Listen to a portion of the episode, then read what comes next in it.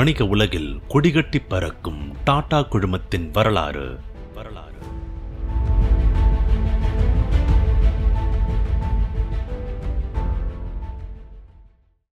JRD ஏர் India நிறுவனத்தை எப்படி உருவாக்குனாருன்றத இந்த பதிமூணாவது பகுதியில தெரிஞ்சுப்போம்.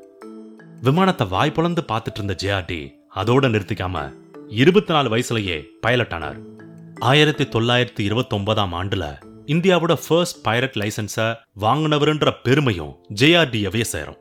பிரிட்டன் நாட்டோட பைலட் நெவில் வின்சென்ட் இந்தியாவுல விமான பயணத்தை பிரபலப்படுத்த வந்திருந்தாரு. ஜேஆர்டியை சந்திச்சப்ப அவரு நீங்களே ஒரு விமான நிறுவனத்தை தொடங்கினா என்ன? அப்படின்னு கேட்டாரு. அதுல சந்தோஷமான ஜேஆர்டி வின்சென்ட்டை கூட்டாளியா சேர்த்துக்கிட்ட ஒரு விமான நிறுவனத்தை தொடங்க தீர்மானிச்சார். வின்சென்ட் முதலாம் உலகப் போர்ல ஃபைட்டர் ஜெட்ஸை ஓட்டுன பைலட் அவர் மேல முழு நம்பிக்கை வச்சு அப்போ டாடா குழுமத்தோட தலைவரா இருந்த தோராப்ஜி டாடா கிட்ட தன்னோட திட்டத்தை விளக்கினாரு. அவர் சம்மதிக்கவே இல்லை. ஏற்கனவே பல ஃபினான்ஷியல் கிரைசிஸை ஹேண்டில் பண்ணிட்டு இருந்த தோராப்ஜி இது போல தொழில சிக்கி பணத்தை இழக்க விரும்பல. ஜேஆர்டியோட பல கட்ட வற்புறுத்தலுக்கு அப்புறம் வெறும் ரெண்டு லட்சத்தி சொச்சை இருந்தா போதும்னு சொல்லி ஒரு மாதிரி தோராப்ஜியை சம்மதிக்க வச்சிட்டாரு ஜேஆர்டி.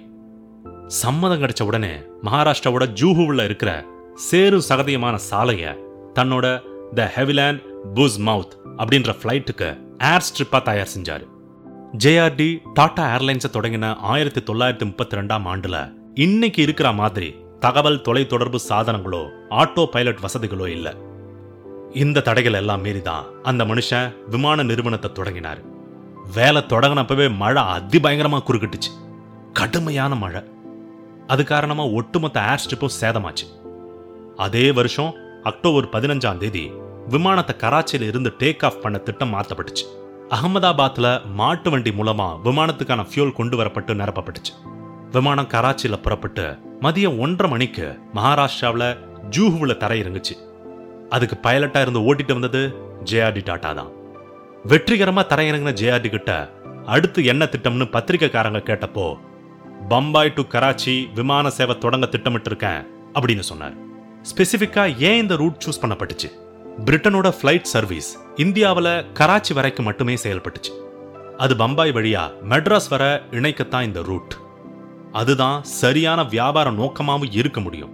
அதனால தான் இந்த ரூட் அடுத்து சில வருஷங்கள்ல டாடா ஏர்லைன்ஸ் ப்ராஃபிட் பார்க்க தொடங்குச்சு. ஜேஆர்டி ஒரு பெரிய விமானத்தை டெல்லி பம்பாய் ரூட்ல வாங்கி இயக்குனாரு. திடீர்னு நவ்ரோஜி சக்லத்வாலா காலமானதுக்கு அப்புறம் ஆயிரத்தி தொள்ளாயிரத்தி முப்பத்தி எட்டு ஜூலை இருபத்தி ஆறாம் தேதி டாடா குழுமத்தோட டைரக்டர்ஸ் அவசரமா கூடி ஜேஆர்டிய தலைவராக்கிற தீர்மானத்தை எதிர்ப்பில்லாம நிறைவேற்றினாங்க முப்பத்து நாலாவது வயசுல டாடா குழுமத்தோட சாரதி அந்தஸ்து அடைஞ்சாரு ஜேஆர்டி. ரெண்டாம் உலகப் போர் விரைவில் முடிய போதுன்ற அறிகுறிகள் தென்பட்டுச்சு.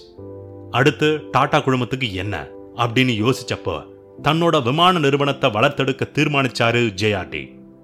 ஏவியேஷன் பிசினஸ்ல இந்தியாவுக்கு இருக்கிற உலக அளவிலான சாதகங்களை அன்னைக்கே அனுமானிச்சாரு டாட்டா. ஆனா தனக்கான தருணத்துக்காக பொறுமையா காத்துக்கிட்டு இருந்தாரு. போருக்கு அப்புறம் நிறைய விமானங்களை வாங்க முடிவு செஞ்சாரு. இந்த காலகட்டத்தில் தான் இன்னைக்கு நாம பார்க்குற Air India Maharaja painting Umesh ராவுன்ற J Walter Thompson நிறுவனத்தை சேர்ந்த ஆர்டிஸ்டால வரையப்பட்டுச்சு. அரசு தரப்புல 49% சதவீதம் டாடா தரப்பு 25% சதவீதம். பொதுமக்கள்கிட்ட மீதம் இருக்கிற ஷேர்ஸ்னு புதிய விமான சேவை நிறுவனம் தொடங்கப்பட்டுச்சு.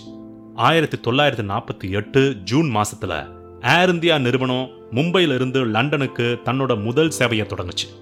எல்லாம் சரியா நடக்கிறது போல தெரிஞ்சப்பதான் இந்திய தொழில்துறையில ஒரு பெரிய அரசியல் சூறாவளி வீசுச்சு. அது டாடா பஜாஜ் மாதிரி பெரிய பிசினஸ் மேக்னட்ஸையே கதிகலங்க வச்சுது.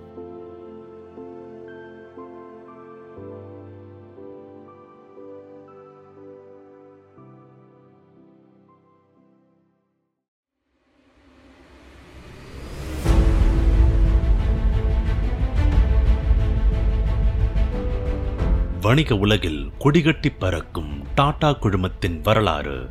வரலாறு.